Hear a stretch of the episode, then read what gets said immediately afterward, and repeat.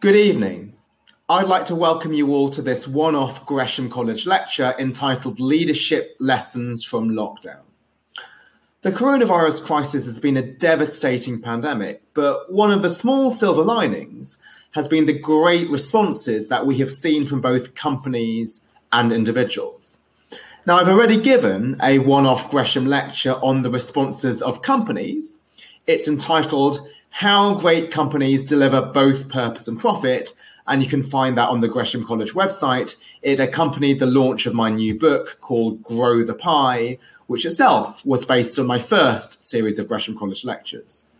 So today, what I'm going to do in another one off lecture is to focus on the responses that individuals have been given.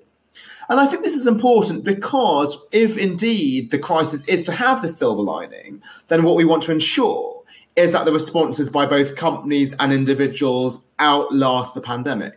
So, my goal here is to provide a framework to encapsulate what I have seen to be the best ways in which citizens have responded. And in fact, many of them echo many of the principles that we've discussed in my current Gresham College lecture series, which ended two weeks ago. It's entitled Business Skills for the 21st Century. And during this lecture, I will refer to some of those lectures in case you'd like to um, go into them into further detail. Now, what I'm doing is I'm going to um, divide this into six disciplines. So there's six disciplines that I believe we can take away from this lockdown. Now, I use the word discipline quite deliberately. Now, discipline often has negative connotations about something being imposed externally by a teacher at school, but actually, the word discipline comes from the word disciple. And disciple emphasizes the importance of learning. So these are behaviors that we can voluntarily adopt and should adopt. We don't need external pressure to do so. And I'm going to divide this into two categories. One is going to be called the power of individuals, what we can do ourselves.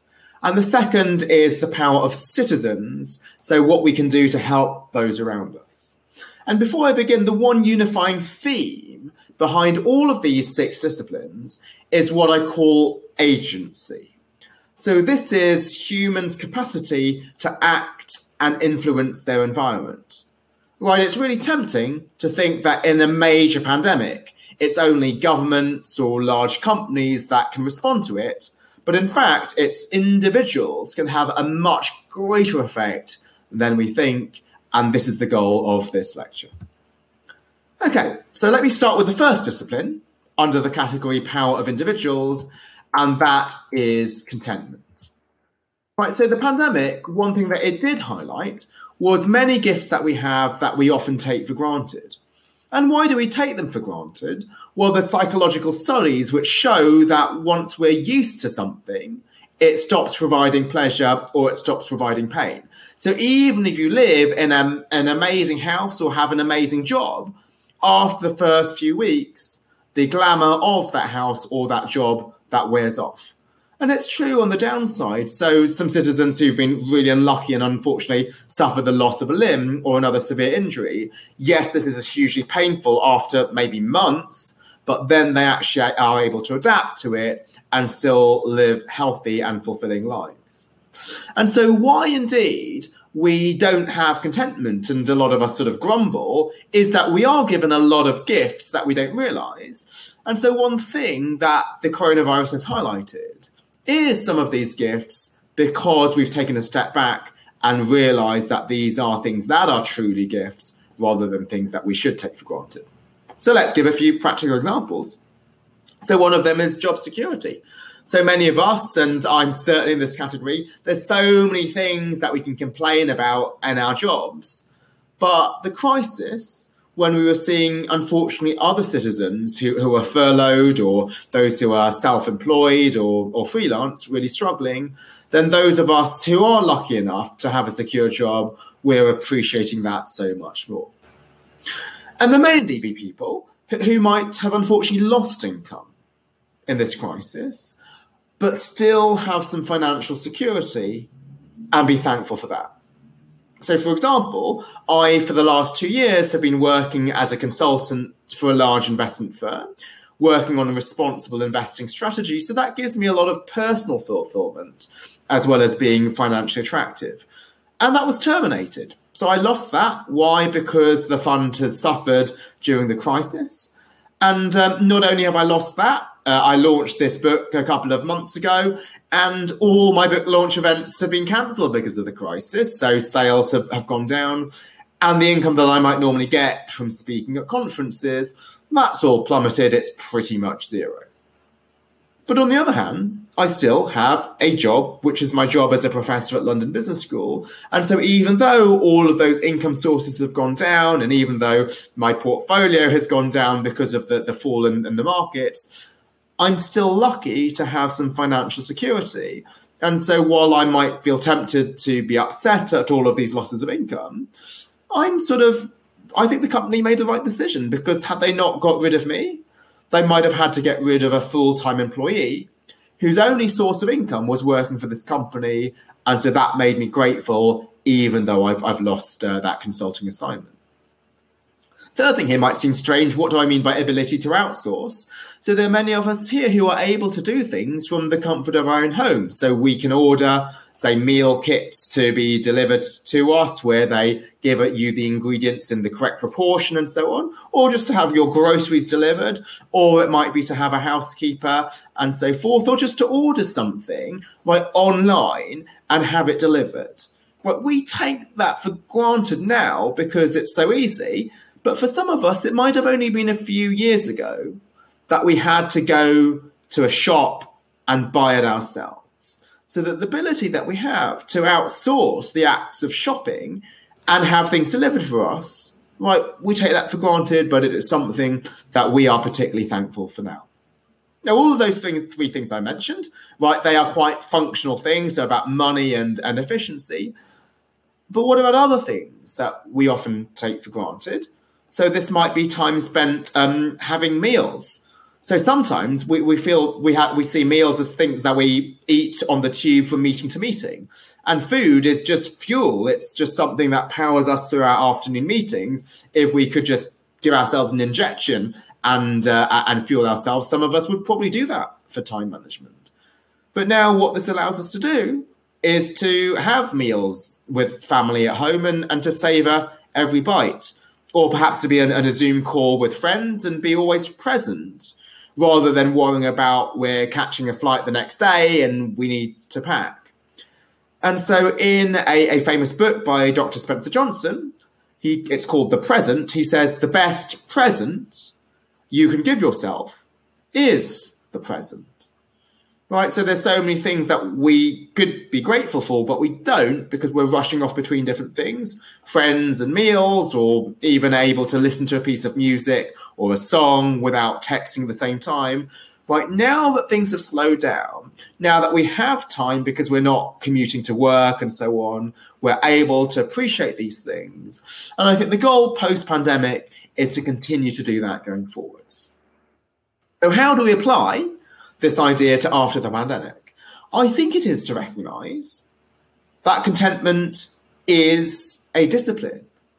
So we often are tempted to think that contentment and happiness, it just happens to us. But in life, we have happy people and unhappy people, and happy people were just lucky. They were born into a wealthy family, or in the job, they just got the promotion, or they invested in a stock and it just happened to go up. And unhappy people are just unlucky. So if that's our view, it's quite fatalistic. Like we have no control over contentment. But by emphasizing that contentment is a discipline, but we have control over this ourselves. So just like we could choose not to panic in this pandemic and, and be happy, we can do this in daily life, right? When there's lots of uncertainty around us. So my favorite business book, which I've referred to a lot in the um, business skills series, is Seven Habits of Highly Effective People by Stephen Covey. And he says, between stimulus and response is our power to choose. Right, a stimulus happens, maybe we don't get the promotion. There's our response. We might get angry and sort of um, maybe quit the company, but we have the power to choose our response. And that power is, to be tautological, extremely powerful. And so we can just choose to respond in a different way. Now, what are you saying to me? Are you saying that sort of I can we should just imagine stuff and dupe ourselves into thinking that we're happy when we're not? Well, I am in a way, but this is actually backed up by evidence. Is that there's a lot of scientific research showing that some happiness is, is synthetic, like It's affected by our responses to circumstances. So, why are there happy people and unhappy people in life? It's not just because of luck, it's just happy people have learned to respond to circumstances in positive ways. And what this has led to is their brain being rewired in a particular way where um, you are always looking at the bright side. And I'm sure you know people in your life who are sometimes known as Debbie Downers, who in any situation they will find something to grumble, even if it's a, even if it's a great situation. The best holiday, they will find something to, to worry about. And so two people can be in exactly the same circumstances, and one will think about the good, the other will think about the bad. Why? Because they are used to doing that. Like they have always been practicing this discipline, and so their brain is wired in a different way. Now, there's a great TED talk called The Surprising Science of Happiness by Dan Gilbert who talks about the one unique thing that humans have in their brains, which is much more developed than in any other animal, is the prefrontal cortex. So that is the part of the brain that can conjure up hypothetical situations. So that is why we know that liver and onion ice cream probably wouldn't be very tasty without actually tasting it. But that same prefrontal cortex can synthesize happiness by just choosing how to respond to particular situations. Okay, so with that in mind, how do we actually go about practicing it? Well, there's different ways, and I'm just going to talk about a few ways, knowing that this might not apply to every single person. So, one of them might be to, to write down at the end of each day three things that you're grateful for at the end of that day. And this could be in post pandemic times, so we're back to normal life. And it might be that the day is a disaster from a worldly perspective. So maybe for me as a professor, maybe I, I get a, my, my paper rejected. But then there's a lot of things to be grateful for. So I'm lucky to have tenure, so my job security doesn't depend on me publishing papers. Um, I'm happy to be living in London, one of the greatest cities of the world. I'm, I'm happy that the fact that I can just turn on the tap and get water, there are millions of people in the world who don't have that luxury. So one could be that, just writing down what you're grateful for. The second thing could be journaling, where you just reflect over the past day. And I think similar to the, the gratitude list, right? Just to reflect over the day that goes back to things that we might otherwise take for granted. And then this process of introspection often realizes that we have many things to which we could be very appreciative. A, a quite different approach to this is to practice the approach of presence. So, one thing I spoke about in my lecture, time management in the digital age, is to try and get rid of digital distractions. So, how we can do this? We can take email off our phone. We can take other social media off our phone. So, I don't have Facebook or LinkedIn or Twitter, even though I could delude myself that I would need that for, for, for, my work. Right, I probably could use them for work purposes, but I might be much more distracted. So whenever we remove these distractions and allow ourselves to be fully focused, right, that causes contentment to go up significantly. A couple of other things that I talked about in my lecture, Finding Purpose in Your Career, is well, one of our main sources of, of satisfaction or dissatisfaction is our job. Now, whenever we get a new job offer, we're probably really excited. But then we start that job and then things go wrong, right? We don't like everybody we work with, the IT system is not great, and so on. But one thing is just to never forget the excitement of getting the job. Yeah, maybe the IT system is not perfect, but you are getting to work in this job, in this company that you really respect. And that's why you actually apply to them to begin with. And like when things go wrong, well, they are wrong in a job that you really wanted and are grateful to have. And related to that, I mentioned in that talk, think about the purpose of your career. So, what I mean by this is by looking at the same task in multiple ways, right, you can actually um, view the task as much more meaningful. So, there is this famous um, parable or, or story where there's three bricklayers who are asked, What are you doing? One of them saying, said, I'm laying bricks. Another said, I'm building a church. Another said, I am building the house of God. And we don't need to be religious to understand sort of the importance of that, is that one can see a seemingly mundane task, laying bricks, as contributing to a bigger purpose, which is building a church or building the house of God. And similarly, it might be that you are a junior analyst as an investment bank, which I was, and I'm going to give a personal example just to show this is real, not hypothetical. You are working on a PowerPoint presentation and it's 2 a.m. in the morning, and you think, well, what am I doing? I'm just doing this PowerPoint presentation. Or am I thinking, well, actually, a client, a large company has come to my bank with a major problem and they've asked us to try to solve this problem. And if we do, and if we give them the best advice, that could see that company, um, that could see it sort of safeguard its long term future and therefore the future of all of its employees and suppliers. So, what are you doing? It's not just a PowerPoint presentation.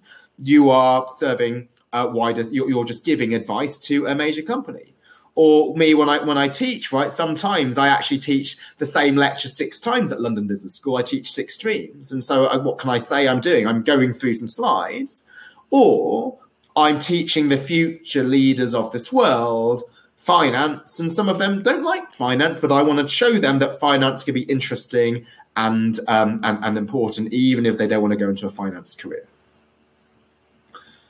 Okay, so the second thing I'd like to discuss is the idea of the discipline of proactivity. Immediately when we had the pandemic, right, this caused maybe a lot of us to, to panic, but we learned actually we could do stuff. So the pandemic, which we thought was going to affect our ability to work or see friends or to go to the gym, hasn't, right? Because we realized quickly we, we could take charge. So in terms of work, we can get a lot done with webinars. And again, just to use a personal example, yes, all my book launches were cancelled, but I realized I could do talks on the book by webinar. And actually, the webinar allowed me to reach other countries like the US and Asia, which I would have never been able to give physical talks at. And it's not just webinars just to market my own book, but there had been professors in the US who had seen my talks on purposeful careers and had told me, well, could you come out to Texas and give this to my students? And I wasn't able to do that when it was a physical meeting. But now with webinars, I'm able to do that. I've given the same talk to secondary school students. Why? Because they're applying to university, and what they choose to do at university is driven by what job they want to do eventually. What about moving to, to, to fitness rather than to, to a hobby rather than work? Like many of us love to go to the gym or to play sports. But we quickly learn right we can take these classes. So there's Instagram online workouts. Now some of us don't have weights. We don't even have bands, but there's ones where you only need your own body weight or just a toilet roll or just a rucksack with books or just a chair, right? People can be extremely resourceful if they indeed have this attitude of proactivity. And what about those of you who, who really want a fitness instructor to watch over you to make sure that you're not slacking? Well, again, the fitness industry has evolved and they're offering classes by Zoom. I myself like to run rather than just to work out at home. But if I was to run around Hyde Park, right, I would just jog at the same slow speed but there are even running classes by Zoom. So I'm with um, a provider called Force Velocity Running, where you have a live trainer telling you via, via your earphones when to sprint, when to jog, and when to run. So even something like that, where you think you need an, a live coach, we're able to, to take charge about it. And let's move to uh, other leisure activities, right? So some families now do family quizzes every weekend. And these were families who otherwise would only meet once a year for Christmas. Or groups of friends, right? They're now doing reunions via Zoom, and that allows everybody to participate. So you might have all gone to university together, but only some of you are in London, and normally you might meet for a drink. Now you can bring in the people who've moved to the US. Now, one other side, which I'm going to talk about, which is quite different, is the fact that the pandemic has presented challenges as well as opportunities. But we can also be proactive about making people aware of our challenges. So I sent an email to a friend whose autoresponder said, I am working from home with children during the COVID 19 shutdown. Given the circumstances, I will not be able to respond as quickly as I otherwise would. And that was just a great autoresponder, right? Just letting people know about his challenges, so we don't um, we don't feel they uh, we don't feel that we'll need to chase them up about it. So how can we apply this to post-pandemic? Well, it's almost tautological, right? We apply the discipline of um, proactivity by being proactive, just to recognize we are far more resourceful than we think we might. Right? Whatever we, we want to do, right, there's probably something where we can look it up on the internet and find a way to do this. Right? It could even be playing game night. So let's say you like to play games with on Settlers of Catan with some friends every every week. Right? You can find that on the web. So whatever one wants to, take to, to find out, if we have the attitude, we realize we have far more resources than we think we would.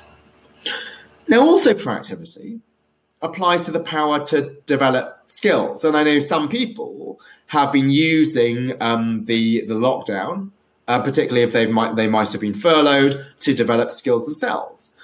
Also, this is something that can apply to post the pandemic. All right, it's the idea that talents are not something that we're born with, but we can choose to develop. So it could be even a skill such as being a great seller, a great comedian, a great public speaker, things that we think are hard to develop are innate, but they're not. And indeed, my last lecture, The Growth Mindset and the Abundance Mentality, discusses that. But finally, just to follow on from my friend, the idea of the power to say no or to ask for help if you're overwhelmed is, I think, really important. So, what the crisis has done is it has made it acceptable for people to say, well, I can't reply immediately, or I can't work on this. Why? I've got kids at home, or I'm looking after a sick relative who's self isolating, or, or so forth.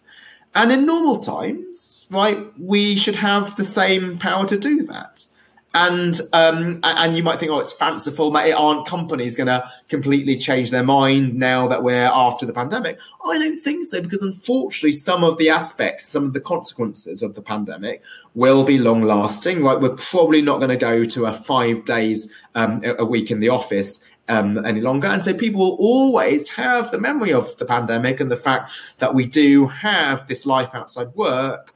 And it is in our power to let people know about the other commitments that we have. So we might feel overwhelmed and overburdened at work, but it's often our fault, right? It's not that the boss has been sadistic, is being sadistic. It's just that they may not know of all the other things that we have on our plate. It's our prerogative and it's, uh, it's incumbent on us to let them know. Final one is focus. So, what the pandemic has highlighted is what is important versus what is merely urgent. And I'm using the time management framework for my time management in the digital age talk.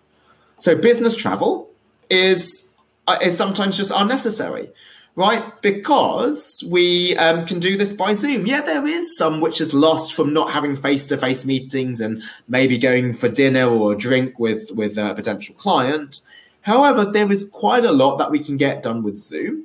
And uh, this is something where actually we might be able to have meetings with people from different geographies and time zones and show up to them not being jet lagged.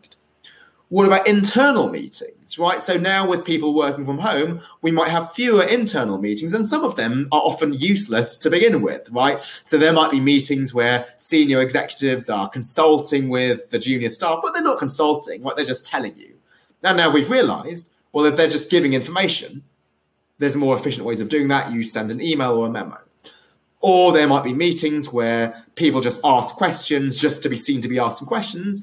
They get scrapped. We don't, we don't actually need that. And again, moving away from work, well, what is important could be calling family. So maybe you're having these weekly family quizzes, exercise and sleep, and we're realizing, well, these are the things that we should be spending our time on, not unnecessary business travel. So, how can we think about this post pandemic? Well, I think it is to apply this important versus urgent time management framework. Think about what is truly important and what is merely urgent. And it could be, right, that even business travel is, is unimportant. So I have a good friend who's a partner at a professional service firm, and he already, before the pandemic, had reduced the amount of meetings he's doing because he's committed to reducing his carbon footprint. And his meetings are with boards. So you might think, well, they're really senior and they're not going to take no for an answer. I'm not going to travel because of my carbon footprint. But actually, some of them were. And so they were realizing that they could get just as good as advice, or maybe even better advice from this consultant because he was not needing to travel and therefore he was going to be much sharper. Now, I talked about in the time management lecture the idea of doing a reverse pilot. So, a pilot is when we trial something, and if it works, we continue. A reverse pilot is if we stop doing something, and if there's no negative consequences, we can still stop, stop doing it. For example, if it is that we would normally have a weekly team meeting, maybe we don't need to do that. No, no, it's still important, obviously, for people to talk to each other, but do we need to have that always in a formal meeting? Well, maybe not. Or maybe we could meet less frequently. Um, and similarly for business travel, that might not be so important. My profession, which is academia, we have loads of conferences, and that our carbon footprint must be massive, not to mention that the cost of doing this. But what we're realizing is actually maybe we don't need so many conferences, and if we have them, we can have them by webinar. Maybe even after the pandemic, let's do the reverse pilot of sticking with webinars rather than going back to physical conferences. And if there's no negative consequences, let's stick with that regime. And you can apply the reverse pilot to your own activity. Let's choose to take email off your phone or Twitter and um, LinkedIn off your phone. Does anything happen negatively? Are you being out of touch with your emails? Probably not if you have emails, say, accessible on your iPad instead. So that concludes my section on the power of individuals, three disciplines contentment, proactivity, and focus that we can practice to help ourselves in any situation. So now I'd like to shift gears and talk about the power of citizens, three disciplines that we can practice to help those around us. And the first is to change the atmosphere. So, what we've seen in the pandemic is a couple of actions by some citizens which have had huge effects on the culture and the atmosphere many times over the actions themselves. So, Captain Sir Tom Moore, he's raised millions of pounds through walking around his garden. But not only are those millions of pounds themselves hugely beneficial for the NHS, but they've ignited a nation, right? They've inspired other people to do their own fundraising, and so his actions have had a multiplicative effect. And then, in a much smaller level, within our friend group, we might know of some friends who've, say, signed up to Spare Hand, which is an agency which enables them to um, do some grocery shopping for other people. And that then encourages us to think about, well, what can we do in order to help wider society? So, what I think is really interesting is the shift, because it wasn't that people were selfish before the pandemic and now became selfless after, during the pandemic. Instead, I believe that people were selfless all along, but are what I call the silent majority. They need to be activated. And it was a couple of actions by people like Sir Tom Moore, or maybe the person doing grocery shopping in our friend group, which created a tipping point and then activated the silent majority and led to the rest of us doing selfless and altruistic actions. So this might seem a, a corny analogy, but I really like it. It's to be the thermostat, not the thermometer, to affect the temperature rather than just to passively reflect it. Okay, and so this can apply in many situations. So in my first job, I was working for a large investment bank. And there we often think the atmosphere is really difficult, right? It's driven by people who only want money. They are cutthroat. They want to elbow the out other people in order to get to the top. However, I actually thought, well, that's not the case for many people, right? The silent majority are choosing this job because it's really interesting, right? They like advising companies on their greatest problems, and it's complex. They're working with finance and accounting and strategy, and yeah, yeah, it is lucrative, but for many people, that wasn't even the first or even the second reason why they might have chosen that job. Now, I started as an analyst. So, out of all investment bankers, the analyst is the bottom of the rung. But actually, there were still people who worked for me, right? So, there was my secretary, there was the IT staff, there was the print room. And perhaps the most abused department in an investment bank is known as graphics or creative services. So they are the people who you give them um, some markups on a presentation. You say, well, can you move this here and, and, and make this differently and, and draw these um, graphics? And they get so abused because often they don't do what analysts want them to do, even though it's analysts' fault because they're often so rushed they haven't explained it correctly. So when it was that actually creative services did a good job, I'd call up creative services help desk and I'd say, well, who did the last job? And they would say it was Juliet. And I'd say, well, can you put me through to Juliet? And they did. And I'd say, Juliet, this was a great job. This is what you did, which I thought was really good. Here, I didn't even ask you to do this, but you used your own initiative to create this, this graphic. And that I didn't do this in an ostensible manner, but it was just so the case that because I was so junior, I didn't have an office. So I was in the open plan.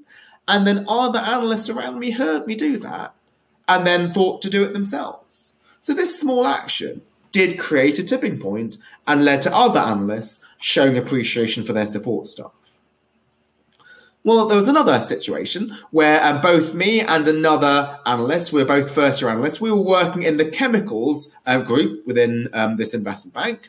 And um, there was our boss who was known as being um, a, a, really, really uh, harsh manager.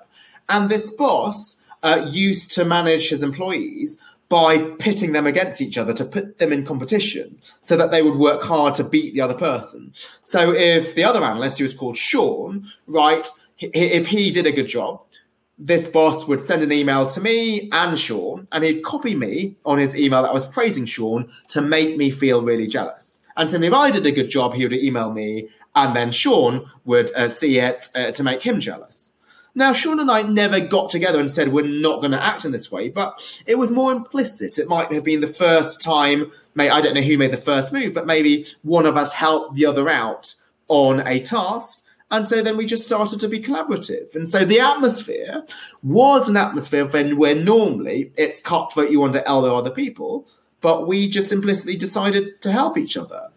And, and other groups saw that, right? They saw how well we got along. They sort of joked, jokingly called us the Chemical Brothers because there's a band called that. Uh, it wasn't that sort of we were we'd call each other brothers, but the fact that we would just help each other rather than being um, in opposition, that perhaps led other analysts to think, well, we don't need to be so competitive within our own group, be it healthcare or be it utilities. A more positive experience I had at Morgan Stanley was um, when I was in my second year working in the financial institutions group, where um, I was an analyst and I'd done some work. Um, the vice president was looking at it, and there was also the associate who was in between us. And often the associates supervise what the analysts do. They're they're they're designing everything, and the analyst mainly executes because you're at the bottom. And the vice president said to the associate, Rodolphe, this was great work that you did. And Rodolphe said, no, actually, Alex did it all by himself. I really didn't orchestrate or architect anything. And I was really surprised by that because normally in these banks, you want to take all the credit for yourself. And um, and had, if I tried to take the credit when the associate had already done so, that would have just been sort of subversive. I would be going out of the hierarchy. So Rodolphe chose to give me the credit, and I remembered it. And then I thought, well, then when a first year analyst did something for me, I would make sure that the boss knew that it was him or her, not me, who'd done that task. And then moving on to something quite different, it's the idea of defending people in uh, positions of less power. So in now in my job as a professor, right, we go to conferences, and in conferences, people present their papers. And unfortunately, there are some professors who like to be bullies, like the bully in the school ground, where you get a lot of praise and a lot of power, by being seen to bully everybody else. And there was one conference where there was a PhD student who was presenting, and somebody asked an aggressive question from the audience saying that one of his assumptions was completely wrong. And so I came to defend him. I, didn't do this sort of out of trying to necessarily just be helpful. I, I, just said as a statement of fact, no, no, that's incorrect. Like there is actually research which backs up what he's saying. And then this ex PhD student has always remembered that. He's now a professor himself at a really top university. And I got an email from him a few years after that saying, You might not remember this, but the first time I ever met you was when I was presenting at that conference and I was attacked and you came to defend me. I've always remembered that and I'm now trying to pay it forward with um, by defending other people. And so again, that was a great example of something which was I didn't think had much of an effect, but actually had a multiplicative effect in that now this uh, now very respected professor is now acting in the same way himself.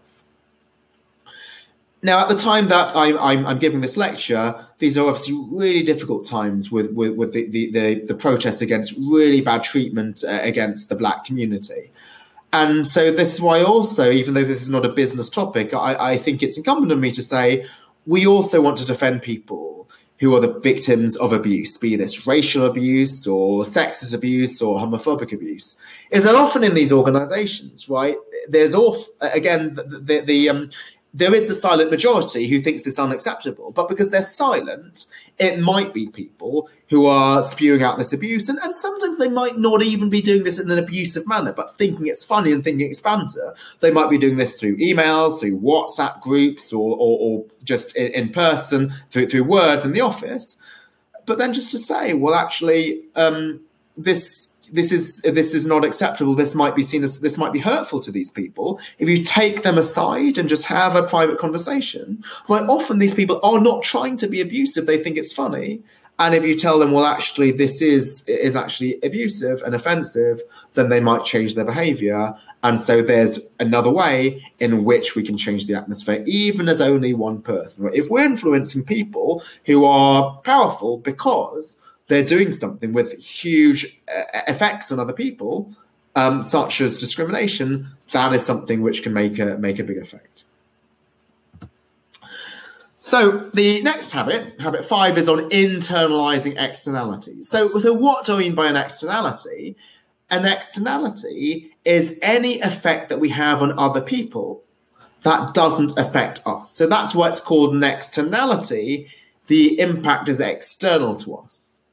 So, what I mean by internalize externalities is to take this into account as if we were suffering the consequences. So, we can think of negative externalities in the pandemic, right? So, if we panic buy or choose not to social distance, well, that could have consequences on people's lives. Right, so young people like might think, well, we're not going to get the coronavirus, or if we do, we're not going to die from it, but we could be carriers, and so we need to take into account the fact that, okay, I would like to go out, but I'm not going to because this could affect other people. And on the flip side, there's a lot of positive externalities.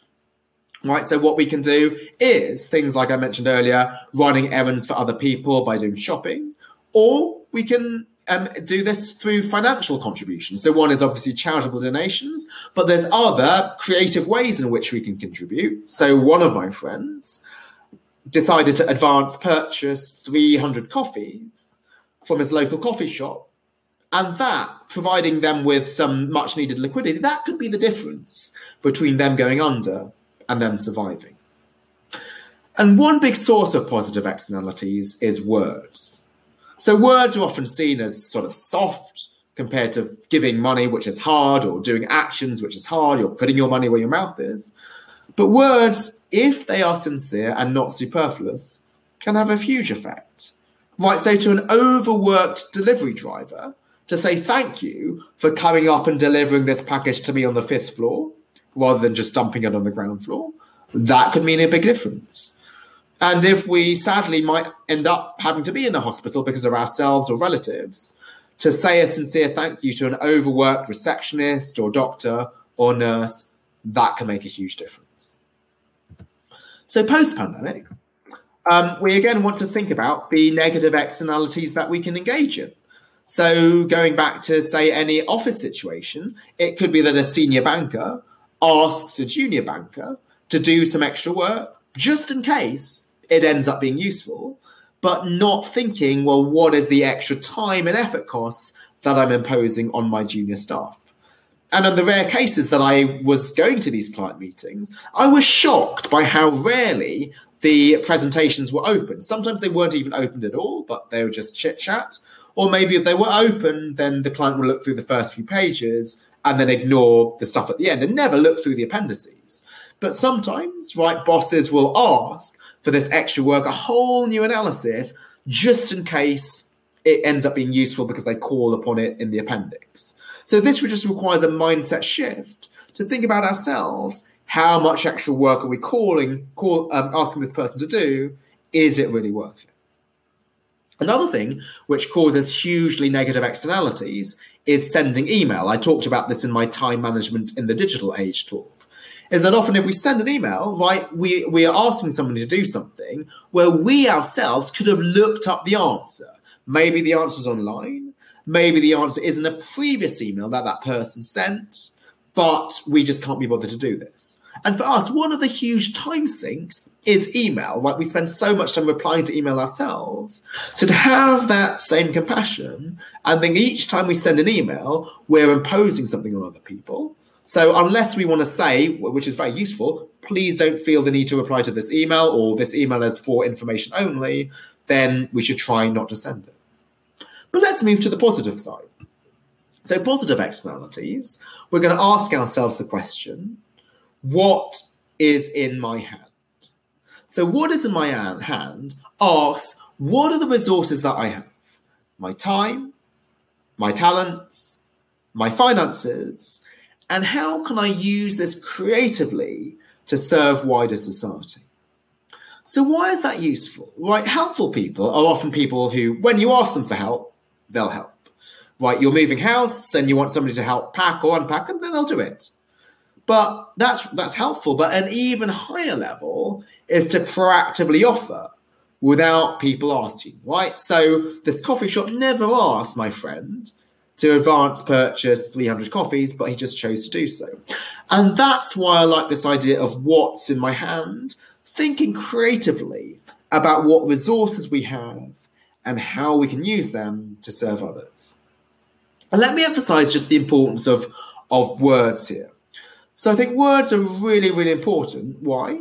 Because some people just may have a, a backstory. People might have things going on in their lives. You don't know what's going on, but some words um, can just have a huge effect because of that particular backstory. And again, just let, let me give a, a current and, and, and sort of authentic example because it's it just happened to me today. Right, so I've been teaching this online class in responsible business at London Business School, and it's um, by webinar. And often with webinar, it's really hard to get feedback. You can't see students' body language. You don't have them coming up at the end of the lecture to say it was a good lecture. And often in situations of ambiguity, you always infer the most negative, right? This is known as ambiguity aversion. It's been documented in psychology. So no news is often bad. News. But there were many students coming up to me and the other professor I was teaching with and saying how much they really appreciated that class. And that was really, I was really grateful for because there's some certain things that I'm going through at the moment where those words meant a lot. They might think, well, as a student a professor, does there's a power imbalance here? Is it going to make a difference? No, because even in these perhaps asymmetric relationships, like words can mean a great deal, and I'm going to explain why in, fur- in, in more detail in the final discipline. And that is the discipline of offering encouragement. So, this I'm going to present very differently to the first five.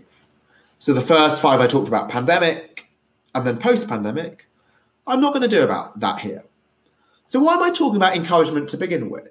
So, when I decided to write this um, lecture on leadership lessons from lockdown, people heard about this because I was chatting to them about it, and then they were saying, well, make sure you give an encouraging message, right? The lockdown is, is obviously difficult, show offer encouragement.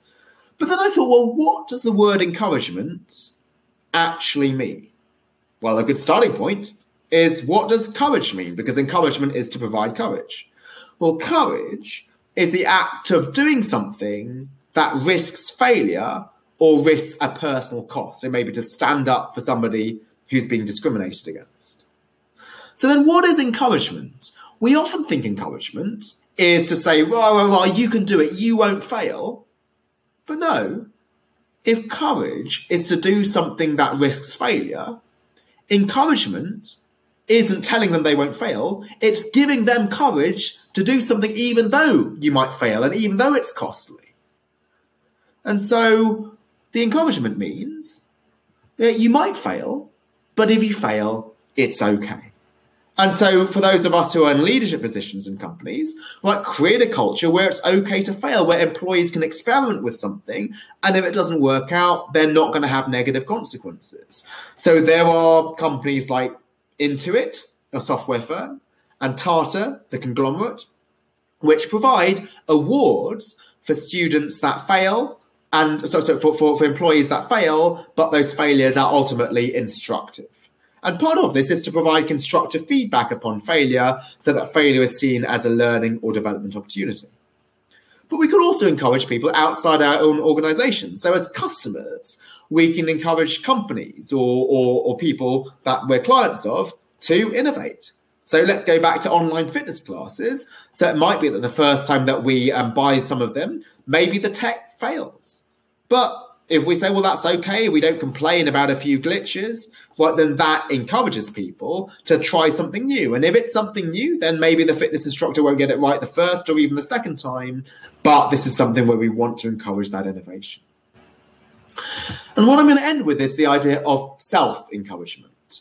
So, a lot of things that I've talked about, a lot of these disciplines, proactivity, change the atmosphere, they risk failure or they risk doing something which is personally costly, such as sticking up for somebody, right, we can get repercussions for that.